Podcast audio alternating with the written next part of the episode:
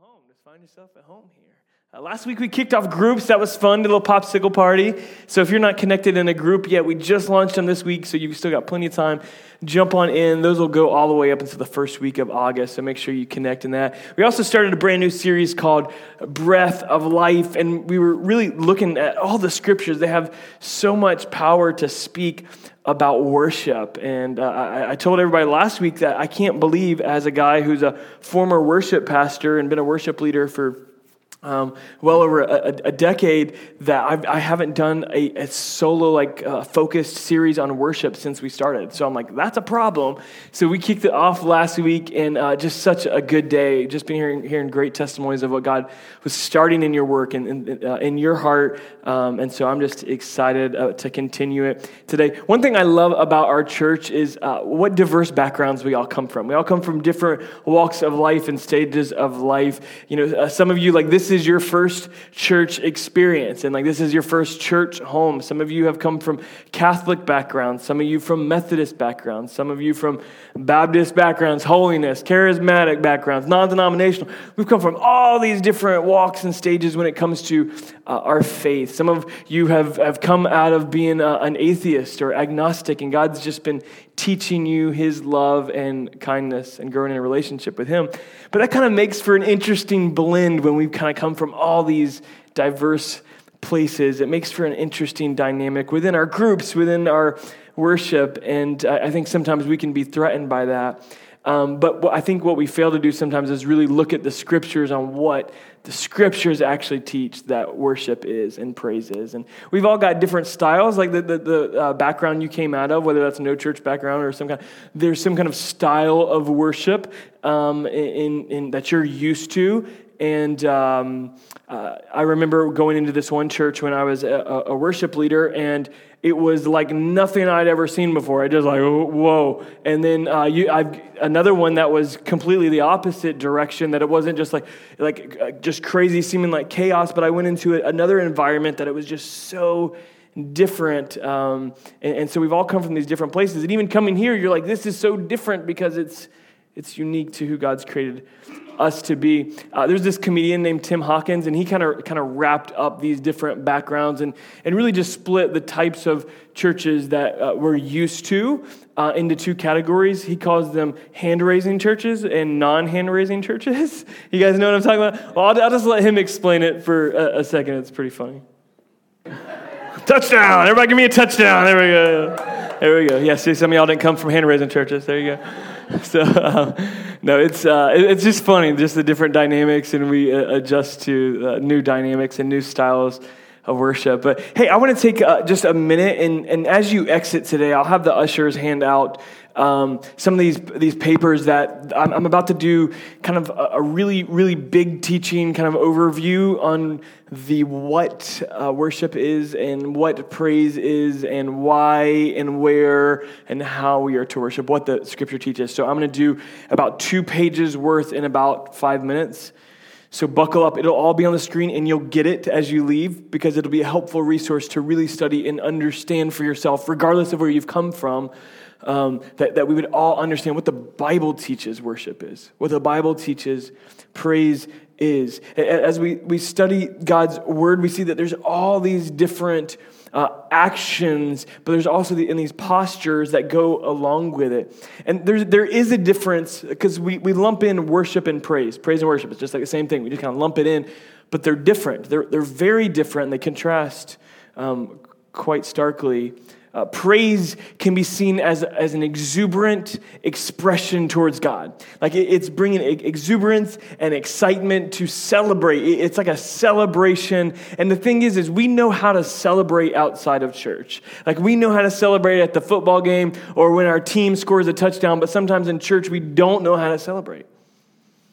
And the, the, scriptures teach us that we've got to be able to applaud and to celebrate God's goodness. They all demand all these Hebrew words, and there's seven Hebrew words uh, for praise in the Old Testament. So look at these real quick. The first one is halal. It means to praise the Lord by celebrating, by dancing and shining forth, by acting, by acting almost foolishly, clamorously foolish. Uh, to uh, yada is, and actually halal is in the scriptures 99 times. To dance and act foolishly before the Lord. 99 times. When's the last time you danced foolishly before the Lord? 90, more than any of the other versions is that one yada, to praise the Lord with an extended hand, to throw out the hand. We're not just kind of doing some cultish thing. It's a command of the scriptures to praise God. It's an, there's an actual, so when you read praise anywhere through the Bible, or particularly in the Old Testament, these are all Hebrew words, so Old Testament they're, they're saying one of these types of praise. So there's a study for you. Figure out what type of praise it's actually speaking through that scripture.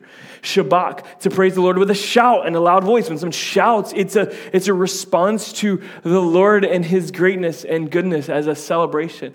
Taudah, to thank God for things at hand as well as things not yet received. Whosoever um, uh, offereth Taudah glorifies me. So when we thank God for things not yet received, he receives glory out of that, not just after the fact, not just after we get the job, not just after we get the financial miracle, but before it, he receives glory out of that.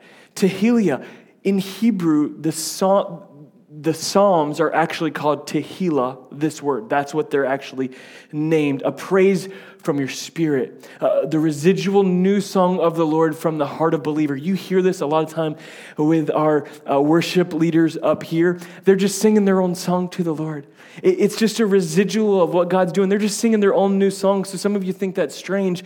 Nah, it's biblical and it's real and it's genuine from the heart. It's not for show. So we tell them, don't put it in a microphone because it's not all about show, right? It, it's just to the Lord. It's a residual song um, zamar, to praise the Lord with the playing of an instrument, and gil, to circle in joy, to dance in circles and rejoice. So you get the idea with praise. Everything is about this excitement, like dancing and shouting and just lifting up, clapping our hands. It's about lifting up praise to the Lord, an upward explosion of energetic expression. There's some alliteration for you. Worship on the, you love alliteration. I love somebody who loves alliteration. You, you, you probably weren't, amen that. Um, uh, worship is so different.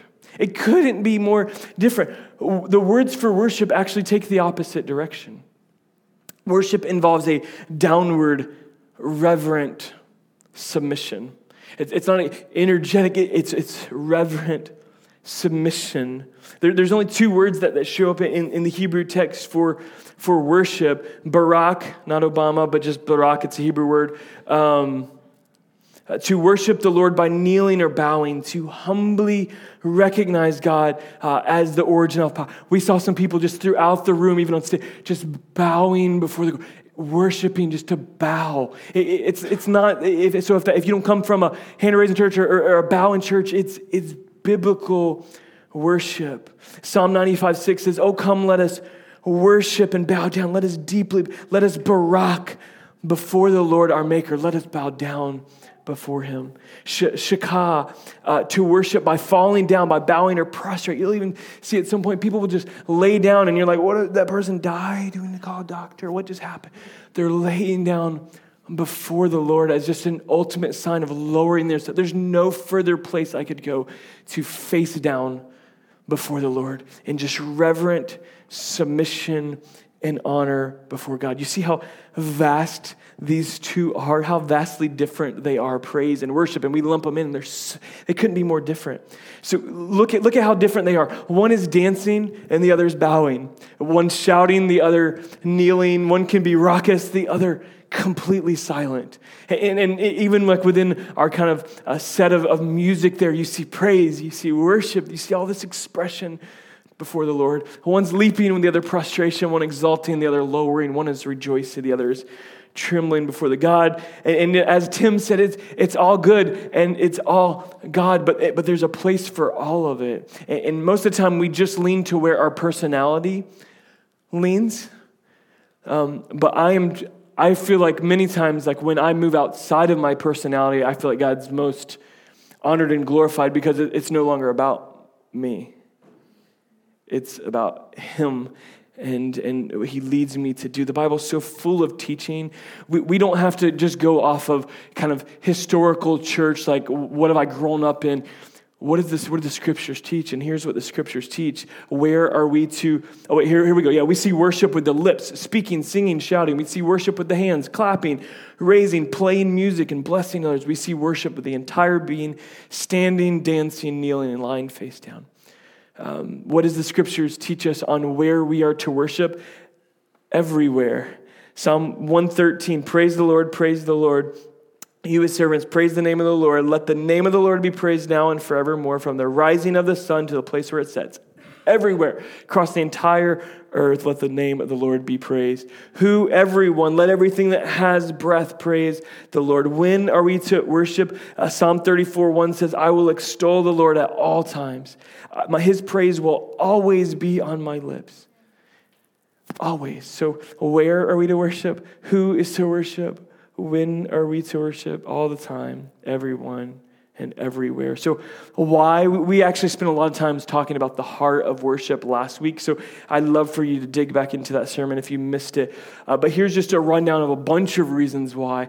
One, he commands it. Uh, second, he's present and enthroned in it, which means he inhabits the praises of his people, that God comes and makes himself known. So, if you've ever entered into, um, maybe in a worship service like ours, maybe this is a new environment and you begin to feel God. Our, our son Camden, who's our middle child, he, he has such a beautiful spirit. Like he, God just has his hand on his life. It's just incredible because he's just a nut and a wild child, but God's hand is so rich on his life. The things he speaks are so profound and genuine. He's not making it up, he's not repeating things because I don't even say these things. But he'll just drive down the road and say, You know, I can't see God, but I can feel him. You know, he'll just say things like that all the time. And, and, um, and, and, this is, is, true that if you've come into this place and you begin to feel God, it's because people are lifting him up, and maybe you're lifting him up, and God is inhabiting the praises of his people. There's so much power in our worship. It, there, it, it's a weapon of spiritual warfare. Uh, there, there's, there's power in it for protection from sin and for sorrow. If you're beginning to move into a depressive, sorrowful place, begin to worship.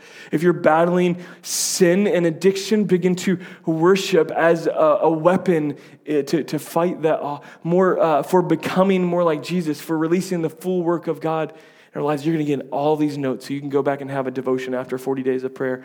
Um, Psalm 92 says it's a good thing, it's pleasant, and it's fitting. He's worthy of it. He deserves it. Let's keep going. Uh, it's partly why we were saved in the first place, to worship Him. It's a huge part of it. Worship gets my mind off.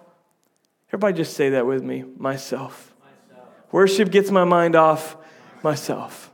Worship cultivates unity.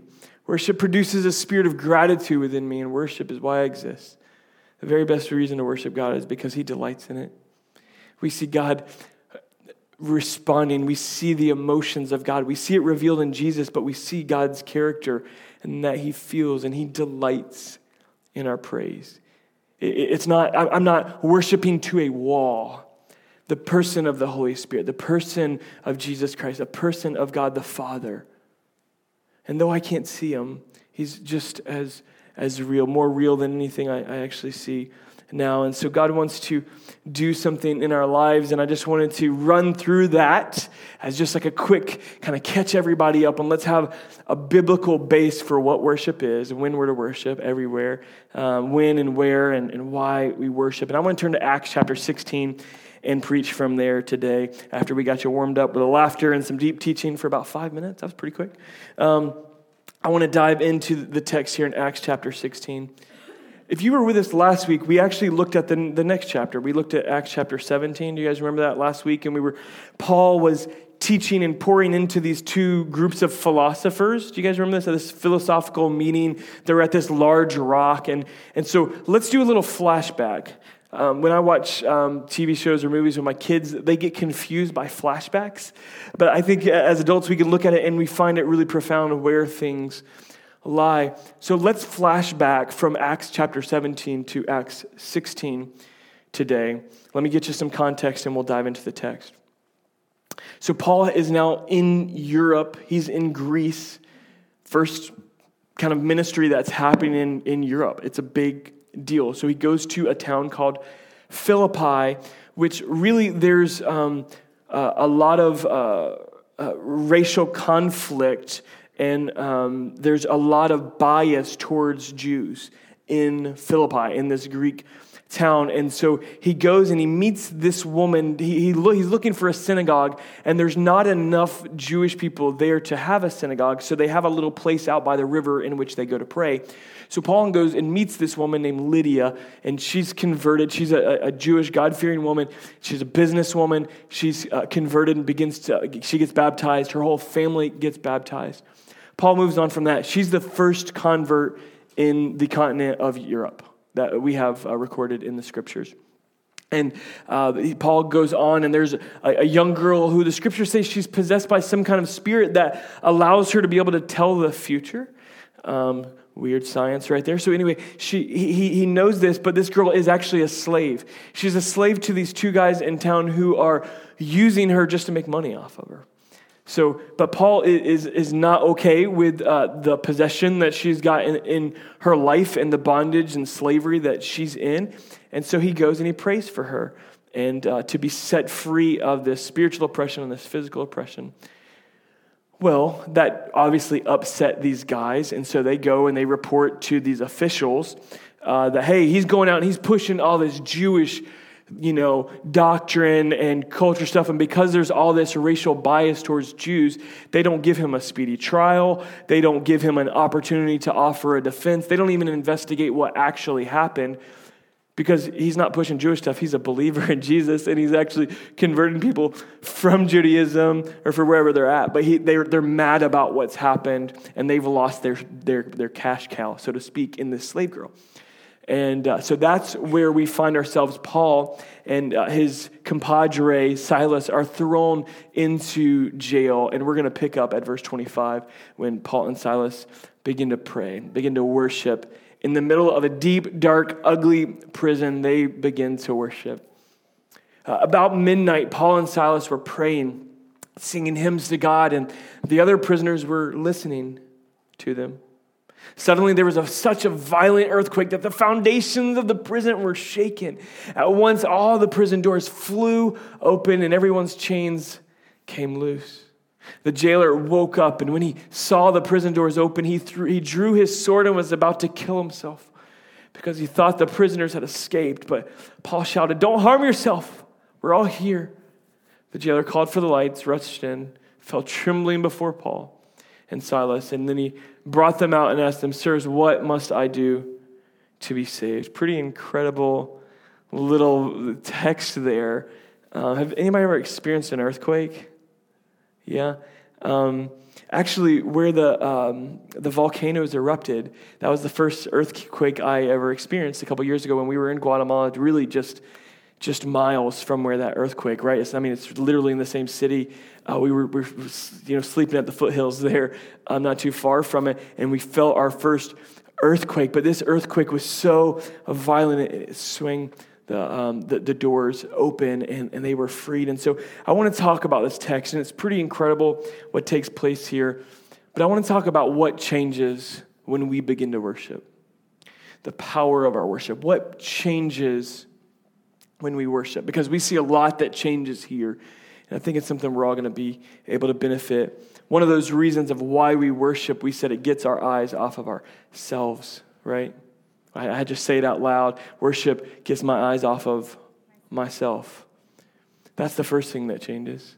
Is I'm no longer focusing on me, but now I'm focusing on God. When we genuinely worship.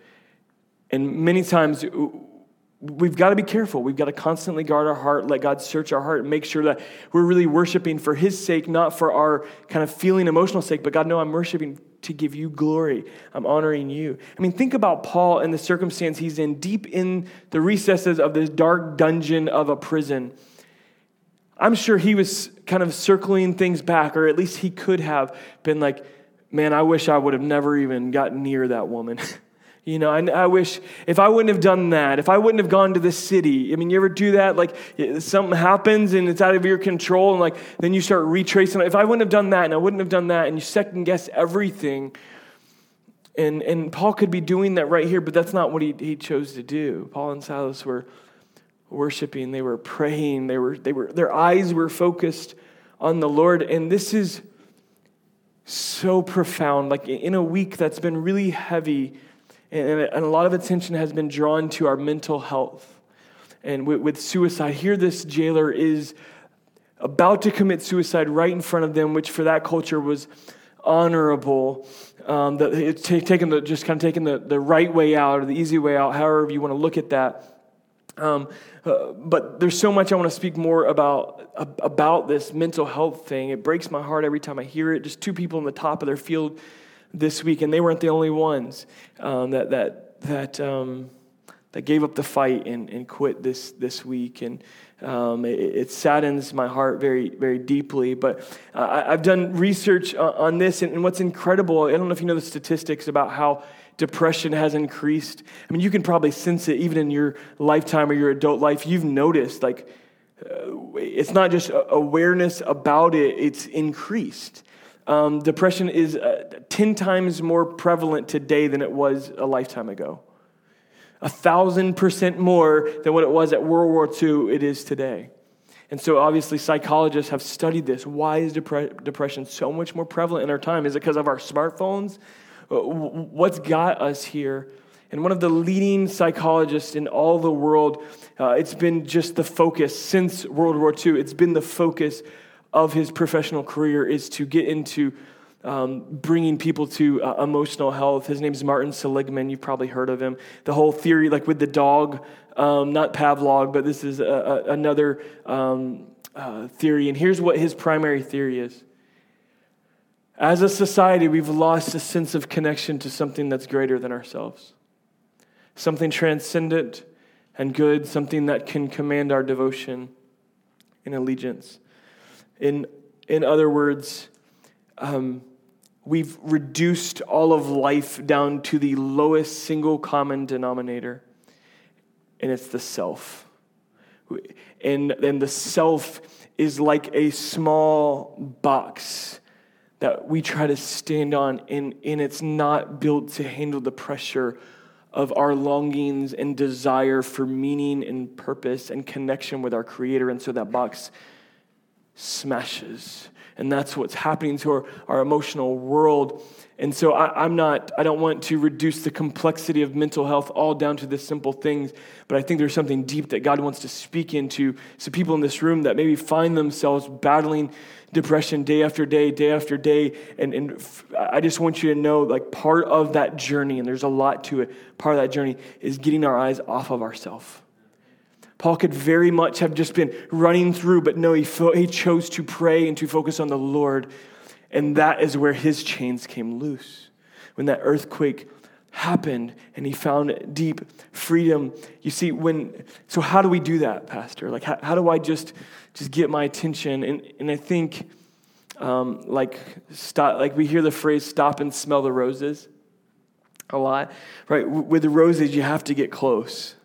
Like if I'm here to there, I'm if it's a whole bush of roses, maybe I can smell. But if I got to get close to it and really stop and slow down in my life to really notice the roses, to notice and smell those roses. I don't have a great sense of smell.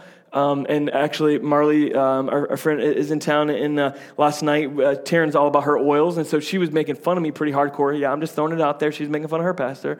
Um, and so she, uh, Taryn has these oils, and I was sniffing them, and I don't know if there's a right or wrong way, but apparently what I do is wrong because I was sniffing with both nostrils just to confirm what I smelled in the first nostril and the second. She's like, who smells like that? You just sniff in the middle. And anyway, um, but we got to stop and, and smell the roses. You, you, can't smell from far away, so you got to get close.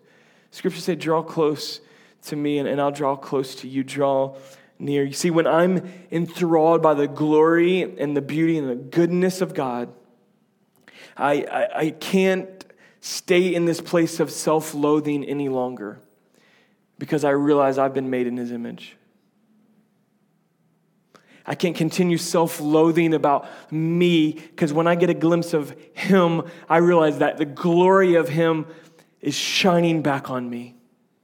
And I find how unworthy I am, as we looked at last week, his worth and his mercy has been passed over to us, and we receive that, and we are set free by getting our eyes off of ourselves. And a lot of times we move it to different things. We, will move it from ourselves, and then we begin to think about other people, right? That's the second part of this. We really begin to worship. The power of our worship is when we, we get our eyes off of other people and start focusing on God. Right? I think after we, okay, I'm not going to focus on myself, but then I'm kind of caught up with what everybody else is thinking. I'm kind of caught up with what everybody else is uh, looking at or saying about me. And think about Paul and his situation. Think about his situation. He had people to be mad at. He had offenders who had wrongfully accused him, wrongfully had him arrested. And he had a ton of people that he could just get in there and be mad at and just be looking for vengeance on, be plotting, hey, here's what I'm going to do when I get out. I'm going to punch somebody in the face. Or, I mean, he, and, and we find ourselves in the same place as opposed to God being our focus. Everybody, what everybody else said, what everybody else did, what everybody else thinks becomes our focus. The, and, and those offenders, those people who have to, they're getting more worship than God's getting. Are, are they the focus of our attention? Are they who we're living our life to please? And the sad truth is that many times we are. We're just out to please people, and we're not truly living our life to please God. And so, just going back to the first point, I mean, Hebrews uh, 12 says we've got to fix our eyes on Jesus because he's the author and perfecter. He's the pioneer and perfecter, the author and the finisher of our faith. And so he must be our focus. I've got to stop focusing on what everybody else, because it'll drive you crazy, won't it? Staying up all night thinking about what they're going to think about us. Staying up all night thinking about what they, they said and what they meant by that. Come on. Don't act like I'm the only one. Because you have. I guarantee you, somebody in this room, probably all of us, have lost sleep in the past month about something that took place and we were worried about how other people would perceive it, what they thought about us. And it beats us up. And I, I love. I love the passage in Exodus chapter 14 where the people of Israel are now free. They have left slavery and bondage in Egypt. They've been set free miraculously by God. And then they get out there and there's freedom, but it's hard. It's much harder than what they realized. And now they're like not happy with waiting on God for manna and for quail from heaven. And so now they're complaining and they're like, Why'd you bring us out to this desert? We just want to go back to slavery. And sometimes that's what it feels like. It was just easier when I was all focused on myself. It was just easier when I was back in that bondage. Now it's, it's hard now it's hard. And, and here's what Moses speaks to the people of Israel He says, The Lord will fight for you. You only need to be still. The, the Lord will f- fight for you. You only need to be still. And this is where it begins to get into our trust. Do I trust God to fight for me? Do I need to be my defender or is He my defender? Is He my shield? Thou, O Lord, are a shield for me, is what the psalmist said. You're the glory and the, the lifter of my head. God, you're the one that gets my attention off of myself. You're a shield for me, and, and you just lovingly lift my chin. It's a very intimate phrase we find there, and I think it's Psalm chapter 3. The glory and the lifter of my head. You just get my attention off myself and just remind me that you're going to fight for me, that you're going to protect me, that I just need to be still. And so, as much as I need to stop and smell the roses, in that I just need to be still. And when there's a lot I could do, and I feel like I've got to kind of repair things and push, like just let God just be still, let Him be your defender. Um, and, and we all care a lot about what people think about us, and that's not going to go away. And it shouldn't be completely go away. In fact, there's a lot of things the scripture teaches on to be mindful of how it makes other people feel in that. So we don't go into this just kind of bull in a china shop and just everybody else can just get over it type of thing. Um, but it does, it refines us and purifies us where our focus is not on them. And for Paul, it could have driven him crazy in there to the fact where he's not praying He's not singing hymns, he's just complaining. He's just mourning of what could have been if he wouldn't have done that. And it's just this whole cycle about self and other people, and God's not receiving any glory and worship from it. And, and I think some of you are probably going through this in, in your marriages or in your relationship, and, and there's this what Dr. Emerson Eggerichs calls the crazy cycle. And it's where um, maybe she's not showing any respect to you, therefore you're not being any, uh, you're not being loving and so, and, and you're not receiving love, and so you're not showing respect. And there's this crazy cycle in which we're going back and forth and getting vengeance back and forth, and we're taking, taking, taking because our eyes are on ourself. And the first person that gets their eyes on God will have an opportunity to have the grace for that relationship. Somebody's got to have it to break that crazy. Somebody's got to be the first one that says, you know what? God's been gracious to me, and I can offer that to you today you know, I, God's been merciful to me. So over and over again, you know, 70 times seven, I'm going to forgive. 70 times, over and over, I'll just do it. I'll forgive. Um, but we don't have that in ourselves. It's when we get our eyes on the Lord that that cycle can break in our relationships.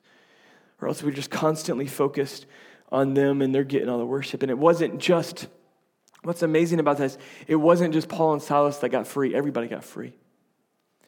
They were, they were listening they were listening to what the, they were watching.